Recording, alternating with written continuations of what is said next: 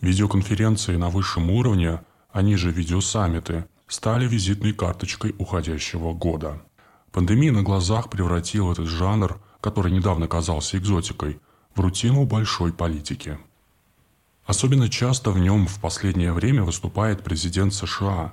После трудных видеоразговоров Джо Байдена с представителем КНР Си Цзиньпинем и президентом РФ Владимиром Путиным 9 декабря он открыл масштабный онлайн-проект «Виртуальный саммит за демократию» с участием глав государств и правительства, бизнесменов и правозащитников из 110 стран и территорий. Трудных собеседников на него не пригласили. Выступление президента США на открытии этого двухдневного форума мыслилось не просто как итоговое международное событие уходящего года. Речь о глобальном замысле, геополитическом проекте, призванном возродить идею американского лидерства на базе ценностей демократии, а также о личном вызове. Обосновывал эту идею Байден в 2017 году в престижном журнале Foreign Affairs. Публикация была заглавлена «Как противостоять Кремлю». Развивал в пику Трампу во время предвыборной гонки в 2019 а в своей инаугурационной речи объявил противостояние демократии авторитаризму стержнем своей международной политики. Сама идея при этом не новая, она, можно сказать, наследственная. Тезис о том, что распространение демократии приведет к процветанию, продвигали многие лидеры демократической партии. От Вильсона в 1917 до Рузвельта в 1941 Разумеется, каждый в контексте и формулировках своей эпохи. Да и сроки мероприятия выбраны в высшей степени символические. Между 80-й годовщиной нападения Японии на Пёрл-Харбор 7 декабря 1941 года и объявлением Гитлером войны США 11 декабря. После Америка и вступила во Вторую мировую войну. В общем, все со значением. Демократия в мире опять под угрозой, но Америка по-прежнему готова их защитить и возглавить. О планах объявлено вдохновить на принятие обязательств и выработку инициатив вокруг трех главных тем – защита от авторитаризма, борьба с коррупцией и продвижение уважения к правам человека. Так сформулирована в заявлении Белого дома задача саммита. Общая формулировка конкретизируется призывом найти способы противодействия авторитарным лидерам, которые действуют за пределами своих стран. В Европе этим новым миссионерством спутились первыми. Тренды современной американской политики вызывают опасения, что дело закончится выборочным введением санкций против лиц, а то и стран, которые, по мнению организаторов, причастны к серьезным нарушениям по трем вышеперечисленным направлениям. Но можно ли это делать, не обсудив критерии истинной демократии в современном мире? Характерная деталь.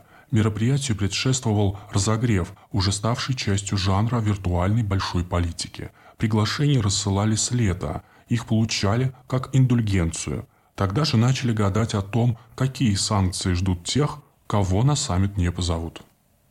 Увы, под разговоры о демократии все подготовительные работы, распределенные в течение месяцев по разным мозговым центрам, шли на удивление тихо. Верный признак указывают знатоки жанра, что конкретика готовится по докладам спецслужб. Интересно, какими новыми красными линиями расчертит этот подход наш мир и в какие стороны света начнет расширяться эта правильная ООН? Вслед за НАТО, АУКУС и прочими блоками и партнерствами? Именно поэтому один из главных вопросов сходу стал выбор участников – Глава МИД РФ Сергей Лавров квалифицировал мероприятие как один из наиболее одиозных проектов, отметив, что когда в Вашингтоне решают, кого приглашать, а кого нет на свой междусобойчик, после бомбежек Югославии, Ирака, Ливии и 20-летнего эксперимента в Афганистане, это выглядит просто цинично. Если кратко перечислить вопросы по кандидатам, то обращает на себя внимание, что помимо КНР и России не приглашены Венгрия – член ЕС и НАТО. Турция – самый сложный партнер по НАТО.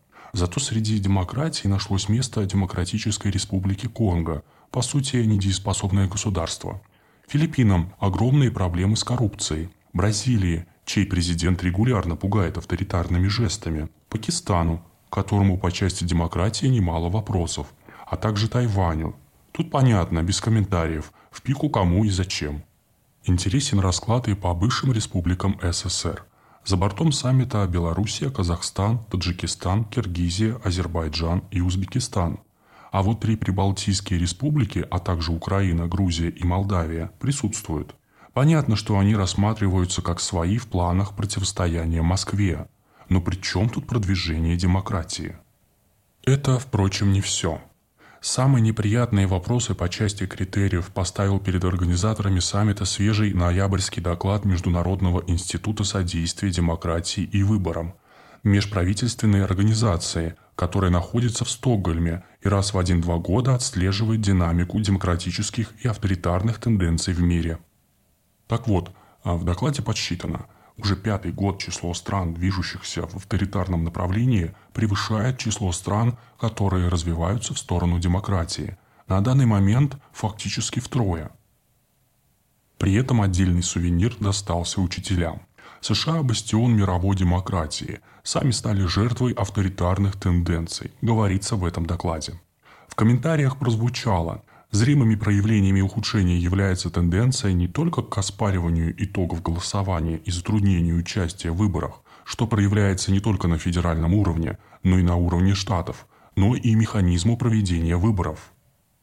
Отдельно отмечается, что жесткое оспаривание итогов выборов 2020 года, атака на Капитолий, подорвало доверие к демократическим процедурам не только в США, но и в других странах, в частности в Бразилии, Мексике, Мьянме, Перу. Однако говорить о реальных причинах размывания демократии в ее главном бастионе в планы американских организаторов точно не входит. Не для того собираются.